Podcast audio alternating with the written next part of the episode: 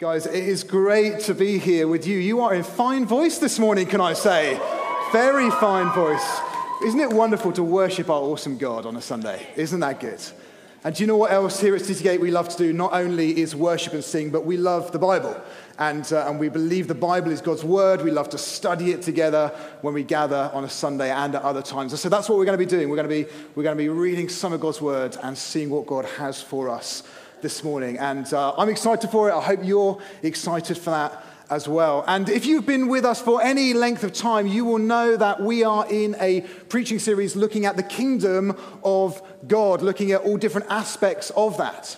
And in this summer period, over these summer months, we're having like a, a, slight detour, if you like, for this series. And we're asking the question what is Jesus doing now?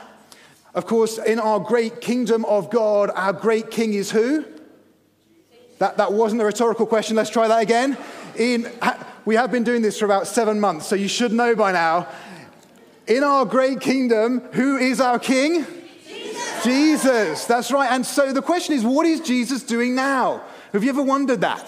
In the Bible, we've got the Gospels, haven't we? Matthew, Mark, Luke, and John, which speak about Jesus' time on earth and tell us details about what he said and taught and what he did. But those Gospels come to an end when Jesus dies on a cross to take our place, to take our sins so that we can be made right with God. We're going to talk a bit more about that a bit later. Then he gets raised to life again so that we too can be raised with Christ. And then he ascends up to heaven. And that happened 2,000 years ago. So what's he up to now? And that's the question we're looking at in this series. And Katie kicked off brilliantly last week, helping us see that Jesus is reigning. He's the king who is reigning. He is seated on his throne, the king of kings, the king of heaven. And she helped us to see that Jesus is not just kicking back, he's not sitting back on his throne, feet up with a beer in his hand, wondering what's going to happen. That's not what's happening. Jesus is seated on the throne, but he is actively reigning, he is actively involved in our lives. And this morning, we're going to continue with the second part of this series What is Jesus doing now? And we're going to be seeing that Jesus, right now in heaven, is praying. Jesus is praying, or more specifically, given the context of the passage we're looking at, he is interceding for us, which, as we'll come to see, is both broader and more specific than praying. And so that's what we're going to be looking at this morning. And we are going to be in Hebrews chapter 7 this morning. So why don't you grab your Bibles? Why don't you grab your Bibles and turn with me to Hebrews chapter 7? We're going to read that in a bit. Now, what's happening in Hebrews chapter 7, just while you're finding it, what's happening is this the, the writer to the Hebrews is explaining how Jesus is our great high priest. Okay, that's what's happening in this passage, that's the context. He is our great high priest. And in the context of him being our great high priest, that is where he intercedes for us. Now, for us to understand what that means and what the picture and the imagery is that Jesus, uh, the, the writer of the Hebrews is speaking about Jesus, we need to cast our eyes back and think back to the Old Testament high priests so that we can understand the, the imagery that is being used there. And I'm going to be honest with you this morning, we're going to do a bit of work this morning, okay? I, am sorry about that. If you were hoping to come to church this morning and just have a nice restful time. We're going to work our minds a bit this morning. So give you a heads up for that. But I will tell you this it will be worth it. Okay? It will be worth it. My, my aim, where, where we're going to get to, just to encourage you to hang on in there with me, where we're going to get to is we are going to get to see a bigger view of Jesus. We are going to get to see a bigger view of our Savior. We're going to get to see a bigger expression of who Jesus is. And we're going to be encouraged by that. And so hang on in there. We will get there. It will be worth it. I think we should pray. Let's pray and, uh, and we'll crack on. King Jesus, we thank you that you are on the throne, that you are ruling, that you are reigning, and that you are with us today by the power of your Holy Spirit.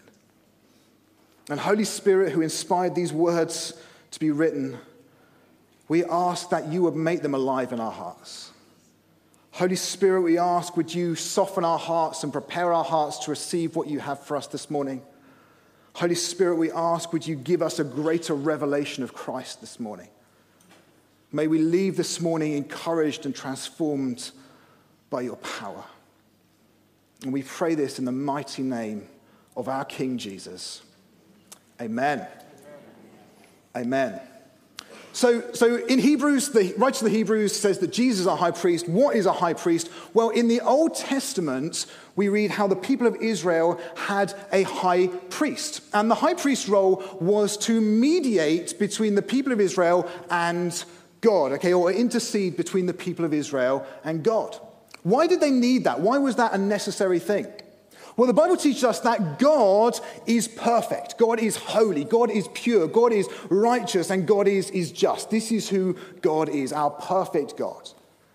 On the other hand, the Bible teaches us that we, human beings, you and me, we are not those things. That by nature we are sinful. By nature we have a predisposition to do things which are selfish and prideful and wrong. And we all know that to be true, right? No matter how hard we try to do well, no matter how hard we try to live a good life, we know that we will still screw it up sometimes. We've all been hurt. We all hurt other people. We all do those things we know we shouldn't that prick our conscience. And, and this is a problem because it causes separation between holy, just God and sinful us. And it causes separation because God is holy and just. If we were with God in our sinful state and God in his holiness and righteousness and power and justice, one of us would come off worse. And, and I'm not going to give you any clues as to who. It's us, in case you were wondering. It's us. And so there is this divide, there's this separation between us and a holy God. But God still wants to be with us. God still wants to be in relationship with us. God still wants to be close to us because that's why we were made. We were made to worship God and to be in relationship with Him. And so he wants to bridge that divide. And so in the Old Testament, we see the institution of the high priest. And the high priest, what they did is they interceded or mediated between God and man. And what that looks like is that they represented. The high priest represented mankind to God and represented God to mankind. That was their role, so that there could be this mediation and this coming together of the two. Are you still with me? Yeah? Some of you are. Keep going. Okay. We'll pray for the others later. That's Sorry, if you're with me, keep going. Okay. How did they do that? In the Old Testament, how did the priests media, how did they intercede for the people? They did so in a number of different ways, but two which are pertinent to us this morning is this. They mediated and interceded for the people, firstly, through offering sacrifice. You see, the Bible tells us that the consequence of sin is death. The consequence of sin is death. We read about that in Romans. You can see that right at the beginning of the Bible in Genesis, where God creates the world and God puts Adam in the garden and says, Hey, there's one way you can sin, Adam, eating the fruit of that tree. Don't do that. And he says, And if you do, you will die. Right? So the consequence of sin is death. Okay? Now, it's important for us to understand that because we live in a world, we live in a culture, and maybe some of you here believe that actually the consequence of sin is I've got to do more good things than bad things. The world we live in believes that, man, if I try and live a good life, and as long as the good things I do outweigh the bad things I do at the end of my life, then surely that's going to be good enough. That's not what Scripture says. The Bible says that the consequence of sin is not do more good things, the consequence of sin is death, and then it's too late. And so in the Old Testament, the high priest had this sacrificial system which was instituted by God, where they would take a symbolically pure animal and they would sacrifice the animal on behalf of the people. So that a death could occur because of the people's sins as a covering for that sin. Now, this, just to be clear, was only symbolic. The death of animals never dealt actually with sin. It never took sin away. It was prefiguring and looking forward to Jesus. It was a symbolic covering of sin, but that's how it worked. So the, the high priest would come and they would offer sacrifices on behalf of the people so that they could be made right with God, so their sin could be covered, so there could be this coming together of God and people, and so that God could dwell amongst his people and in the midst of his people. It's incredible, right? What an amazing thing. And so the high priest would do that. So the first way they would intercede by making sacrifices and offerings for sin so that God could be with his people. The second way the high priest would intercede for the people is through praying for them. He'd intercede through praying. We can read about that in places like um, 2 Chronicles chapter 30, where it says that the priest prayed for the people and heaven heard. The high priest, they would pray and intercede for the people. Now, just think about this for a moment for me, with me. This is amazing. This is amazing that the, oh, in the Old Testament, the people of Israel had an opportunity to access God through a high priest. No other nations did. And it's an amazing thing. I think we sometimes forget that. For those of us who have been Christians and we think we, we understand that we can come directly to God through Jesus, we forget the amazing nature of that intercessory role and that high priestly role in the Old Testament. But it was an amazing role. But as amazing as that role was, as amazing as that function was, it was flawed. And the reason it was flawed is because it was based on human beings. And the high priests, they too were, were sinful, and so it was limited. Although it was good, it was limited. It was limited by the high priest's sin. Right? The high priests were humans, they were sinful, and so for them to come to God to offer a sacrifice on behalf of the people, they would first have to deal with their own sin with, Jesus, with God first. And so, actually, you read about that. There's stipulations as when you come to my presence, God says to the high priest, you've got to do this ritual, you've got to cleanse yourself, you've got to offer a sacrifice for yourself, and then you can offer a sacrifice for the people. It was limited by their sin. It was also limited in scope. You see, the high priests who were interceding for the people, they could intercede for the nation as a whole, or they could intercede for individuals within that nation if they knew of their circumstance. But actually, they couldn't do both together, and they didn't know every situation.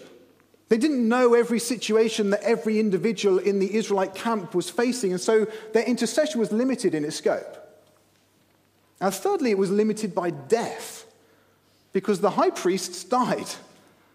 You know, there were 80 different high priests between Aaron and the destruction of the temple in, was it 60 or 80 AD? There were 80 of them because they died and then they had to go find another one and get them in post. And so, although it was a brilliant and great system, it was limited. And can you imagine if you're one of the people of Israel and, and the high priest has just died? Can you imagine you're thinking, man, I really hope the next guy is up to the job? I, really hope he's up to the job. Because he's your way to God. And actually, we read in the Old Testament that when the priests did not do their job, judgment came not only on them, but on the people. You see that in places like 1 Samuel chapter 2, where uh, Hophni and Phinehas, the sons of Eli, who were priests, it says that they treated the Lord's offering with contempt. And in the next chapter, what happens as a result of that is that the Uh, Israelites get defeated by the Philistines. The Philistines steal the ark, and it says, and the glory departed. And you're thinking, man, there's a new high priest. I hope he's not Hophni or Phinehas. I hope he's a good one. And so it's limited. Although it's good, it's limited. But then in Psalms like Psalm 110 and in the prophets like Zechariah chapter 6, there are hints, and perhaps more than hints, that God has something better. That a new high priest is coming, one who will be different. And our writer in Hebrews says, that's Jesus. That's Jesus. Jesus is our great high priest. I'm really hoping that's given you enough time to find Hebrews chapter 7. Um, if you've not found it yet, why don't you give up? All right? We'll, we'll read it together. So we're in Hebrews chapter 7. I'd like to give you guys time. Don't say we don't give anything to you here at Citygate. Right. We're in Hebrews chapter 7. That's given us the background. We're going to pick it up at verse 18. The former regulation, that is the Old Testament law and the priestly institution, the former regulation is set aside because it was weak and useless. For the law made nothing perfect, and a better hope is introduced by which we draw near to God. And it was not without an oath. Others became priests without any oath, but he, that's Jesus, became a priest with an oath when God said to him, The Lord has sworn and will not change his mind, you are priest forever. Because of this oath, Jesus has become the guarantor of a better covenant. Now, there are many of those priests since death prevented them from continuing in office. But because Jesus lives forever, he has a permanent priesthood. Therefore, he is able to save completely those who come to God through him, because he always lives to make intercession for them. Such a high priest truly meets our need. One who is holy, blameless, pure, set apart for sinners, exalted above the heavens. Unlike the other high priest, he doesn't need to offer sacrifices day after day, first for his own sins and then for the sins of the people. He sacrificed for their sins once and for all when he offered himself. For the law appoints as high priests men in all their weakness. But the oath which came after the law appointed the Son who has been made perfect forever. Isn't Jesus awesome? Isn't Jesus awesome? We have a great high priest who is infinitely better than the Old Testament high priests. Infinitely better. That was a wonderful institution and facilitated the people of Israel coming to God, but it was limited. We have a high priest, a great high priest, who is infinitely better. His intercession for us is infinitely better because he can perfectly represent us to God, being perfectly man and being perfectly God. The salvation that he brings is infinitely better because he offers of himself a perfect sacrifice, not just symbolic animals. Jesus is our infinitely better, our infinitely greatest high priest. And it is through Jesus that we can come to God. You see, where the Old Testament priests were limited by their sin, Jesus, Hold on a second, let me just check. It does say this. Pretty sure it does. He's holy, he's blameless, and he's pure. It says he doesn't need to offer sacrifice day after day, first for his own sins and then for the sins of the people. In the Old Testament, the high priest would have to offer their sacrifice so they could then offer sacrifice for the other people. They'd have to purify themselves and go through rituals. But Jesus is holy now. He is always holy. He can intercede for us immediately in our need. He doesn't need to prepare himself and get himself ready to come into the presence of God so he can intercede with us. For us, he's already there. So as soon as we need an intercession, Jesus, I'm here, I'm interceding. He can already do that immediately. He's not limited by sin because he's perfect. Jesus is not limited in the scope of his intercession. Because unlike the high priest who did not know all things, Jesus is God. He knows all things.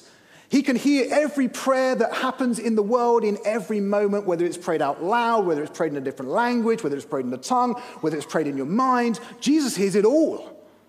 And Jesus can bring intercession for everyone, not just collectively, but individually knowing our every individual need and knowing what our need is going to be in the next five minutes and in the next 10 minutes and in the next week and month and year, Jesus knows and he can intercede because he is not limited in the scope of his intercession. And finally, we saw that the high priests were limited by dying. Well, we got some good news, friends. Therefore, Jesus is able to save completely those who come to God through him because he always lives. He's eternal. Wouldn't it be awful if Jesus, our high priest, might one day die? Wouldn't that be awful? Can you imagine you had the best high priest in Jesus who can immediately intercede, who can bring perfect intercession, and then he dies? Can you imagine what that would be like? But we don't need to worry about that, friends, because Jesus lives forever. He is life in and of himself. And so we have a high priest who is infinitely greater. How does Jesus then intercede for us? How does he intercede for you and me? Well, he intercedes in similar ways to the priests of the Old Testament. He inter- Oh, different slides come up if I missed a point. What's the next one? This is exciting. Yeah, it's this. I, I, I, just wrote it badly. That makes no sense. Right, here we go. So, how does Jesus intercede for us? Firstly, he makes us holy. He makes us holy. In the same way as the, the Old Testament priests would bring a sin offering to, to, um, to, to repent and to, to cover the sin of the people of Israel, Jesus, make, our great high priest, makes us holy. And not through the sacrifice of sin offerings, but he makes us holy by giving of himself. You see, the gospel says this. We, we saw earlier that the consequence of sin is, is death. Well, Jesus came as a perfect human being. He lived a perfect life as a man, 100% man. And at the end of his life, where he had not sinned, he died a criminal's death on a cross. And because he lived a perfect life and because he was fully man, he could die in our place truly. And like a bull or a lamb, he could truly represent us in offering of himself. And so Jesus declares us to be holy. The Bible says that Satan accuses us to the Father. Satan accuses us. And I imagine it like this in my mind in heaven. Satan's like, Did you just see what Sam did? Did you see what he just thought when he walked into church this morning? Did you see that? You, God, need to punish him. The consequence of that sin is death, God. And Jesus our intercessor says, No, no, no. That death is paid, that death is done. Jesus intercedes for us, making us holy before the throne. And do you know what? That is such a big and important topic that we're going to be considering that next week in, in its entirety being, that Jesus advocates for us before the Father. And Arena is going to do a great job in helping us to explore that and understand that. And as much as I would love to tell you more about that now, I won't or I'll get in trouble. But making us holy is not the only way I believe that Jesus intercedes for us. Although that is the clear and most obvious uh, that is the clear and the most obvious interpretation or understanding of this text in Hebrews 7, it is not unreasonable to assume that Jesus' intercession for us goes beyond just his declaring us holy, but that he also prays for us.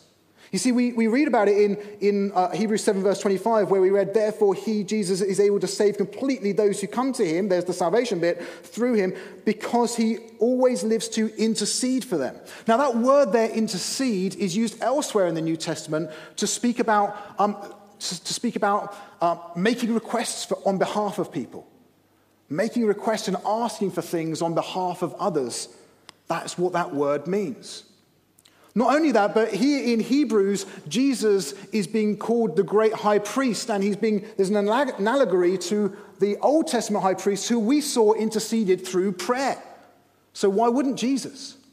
Not only that, but Jesus, during his time on earth, he prayed for his followers, he prayed for believers. And we can read about those prayers through the Gospels.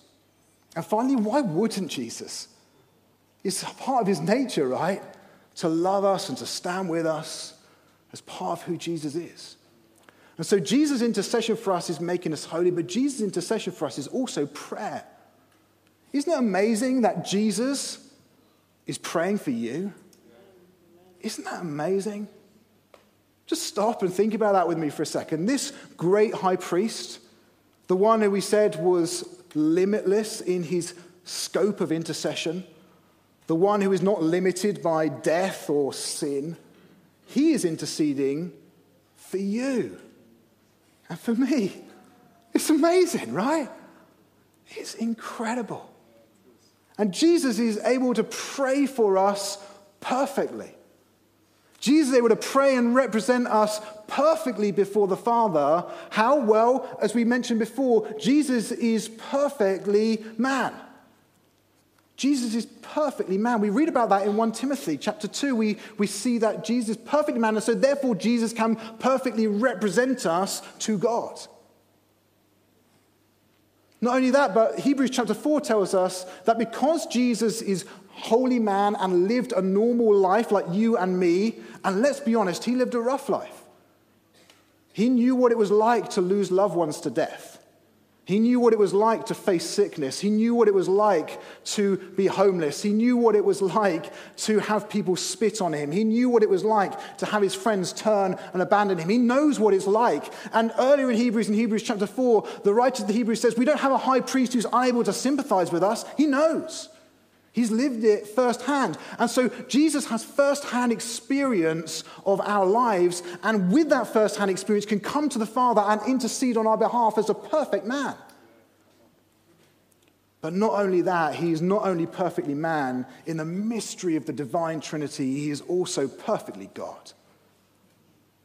Perfectly God. The Old Testament high priests, they were perfectly men. They understood what the human life was like. But they couldn't truly bridge the gap because they weren't perfectly God. Jesus is perfectly man and he's perfectly God. Which means his prayers are always perfect. His prayers are always in line with the Father's will. Jesus always prays in line with the Father's will. Isn't that brilliant? I just want to say, and because I think this is important, I just want to mention the Father's will isn't always our will.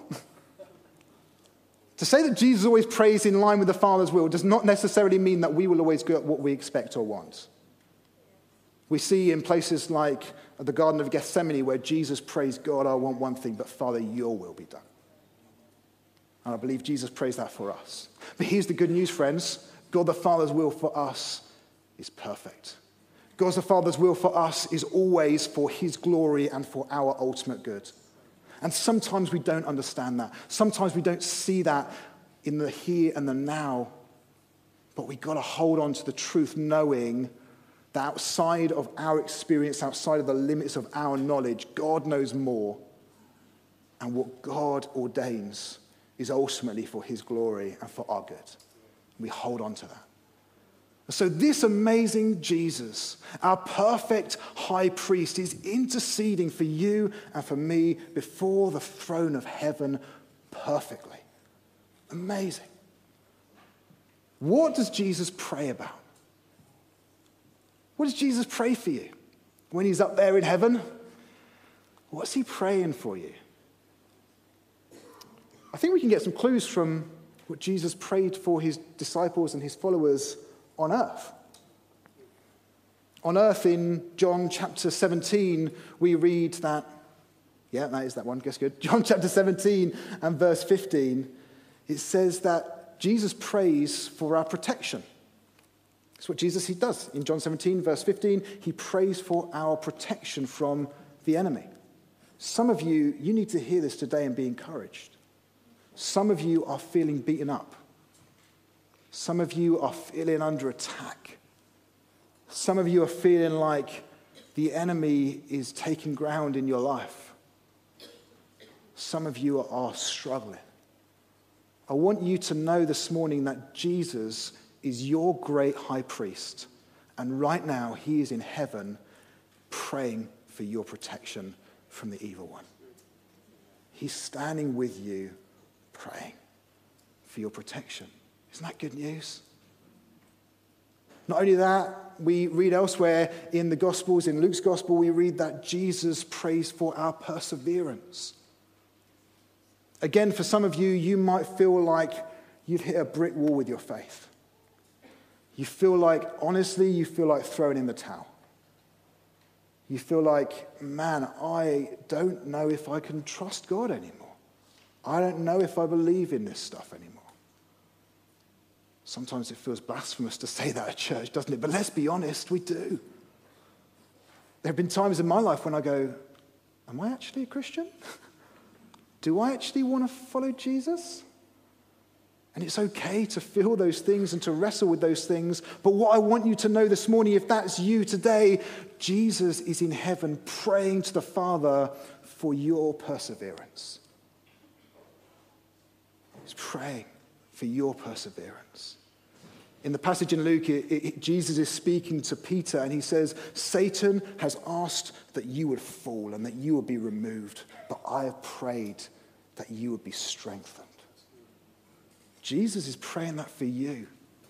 If you're wrestling this morning with doubts and questions, know that Jesus, your great high priest, is interceding for you in heaven. That's good news, right? And the third thing, there's loads of things, but I thought we'd do for three because it's a preach, and that's what you're supposed to do in preach, isn't it? Three, I think that's how it works. The third thing, the third thing that Jesus prays for that we see in the, in the, in the Gospels is he prays for the success of our mission. Again, I, I'm, I'm thrilled when I saw I hadn't actually thought about this until I did this study for this morning's message. Jesus prays for the success of our mission. That means that God wants, Jesus is praying that we would see people saved and added to Citygate Church. That's good, right? That Jesus is praying for the success of what we are about, to see his kingdom come and to see people come to know Jesus. And so I want us to be encouraged this morning. I want us to be encouraged that we have a great high priest, Jesus, who lives forever to intercede perfectly for us. And where are we going to land this this morning? I, do you know what? As I thought about this, I thought, I don't want to bring an application of like, do this, do that, do this, do that. I don't want that as an application this morning. What I want today's application to be is this. Firstly, be encouraged. Let's be encouraged. What a good application, right? Be encouraged. Let's be encouraged that we have a great high priest. And secondly, let's worship and celebrate and sing to our high priest. If the band could, could come up, we're going to sing in, in just a moment. But I also want to give a moment for people to be able to respond. Firstly, maybe you are here and you didn't know that you were separated from God by sin. Maybe you were here this morning and you thought that you could come to God by doing enough good things. Surely God would understand. Surely God would understand if I do enough good things. He knows I've done more good than bad. He knows I've tried to be a good person. Maybe that was you. You need to know this morning that God desperately wants to be in relationship with you, but that's not how it works. But we can only come to him through Jesus. It actually said that in our passage. He is able to save completely those who come to God through him. Through him. And if that's you this morning and you want to come to God, you can come to God through Jesus. And to do that, you need to turn from your old way and turn from sin and repent and say, I don't want to live like that anymore. Jesus, I want to chase after you and I want to follow you. And if that's you this morning, we want to pray for you. And I hadn't planned on doing this, but I feel stirred to do it. Is there anyone here now who says, Man, that's me. I want to say, I want to follow Jesus. If that is you, I'm going to invite you just to be super brave and Stick up your hand. Everyone's looking this way, so no one will see, just me. That is you.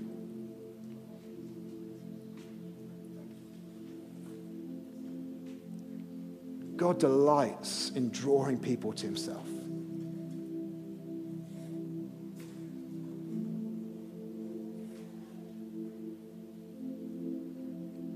Do you know, I feel really stirred that there are people here who are wrestling with this that is you and you, you don't feel in a place to commit and to raise your hand and to sign up in that way, I'd love to chat with you. Russ would love to chat with you. People here, Caris, anyone here at Citygate, we'd love to talk to you more about that and explain more about what that means. Come and find us. We'll be here at the front. Come and grab us. The other way I want us to respond this morning, though, is this for those of you who are wrestling, for those of you who are struggling, for those of you who are finding life rough right now. Maybe you've been encouraged that Jesus, your great high priest, is praying and interceding for you in the throne room of heaven today. And I hope you have. But the Bible also says that whilst Jesus is our great high priest, that we are the priesthood of all believers. And that we can stand with one another and intercede and pray as well. And if you're fighting and you're wrestling and you're doubting and you're struggling, we want to stand with you this morning and pray. So if that is you, I'm going to invite you as we sing this song. Why don't you come up? There's a big banner over there that says prayer. If you want someone to stand with you and pray with you, would you come over to this side? Prayer team will come over to this side as well, and we'll pray with you and stand with you. And then it will be you praying, it will be us praying, it will be Jesus praying, and you can be encouraged and built up. Friends, don't we have an awesome God? Don't we have a great high priest? Isn't it incredible that Jesus is interceding for us? Why don't we stand? Why don't we sing? Why don't we celebrate? If you want prayer, come over here and, uh, and let's worship our awesome God.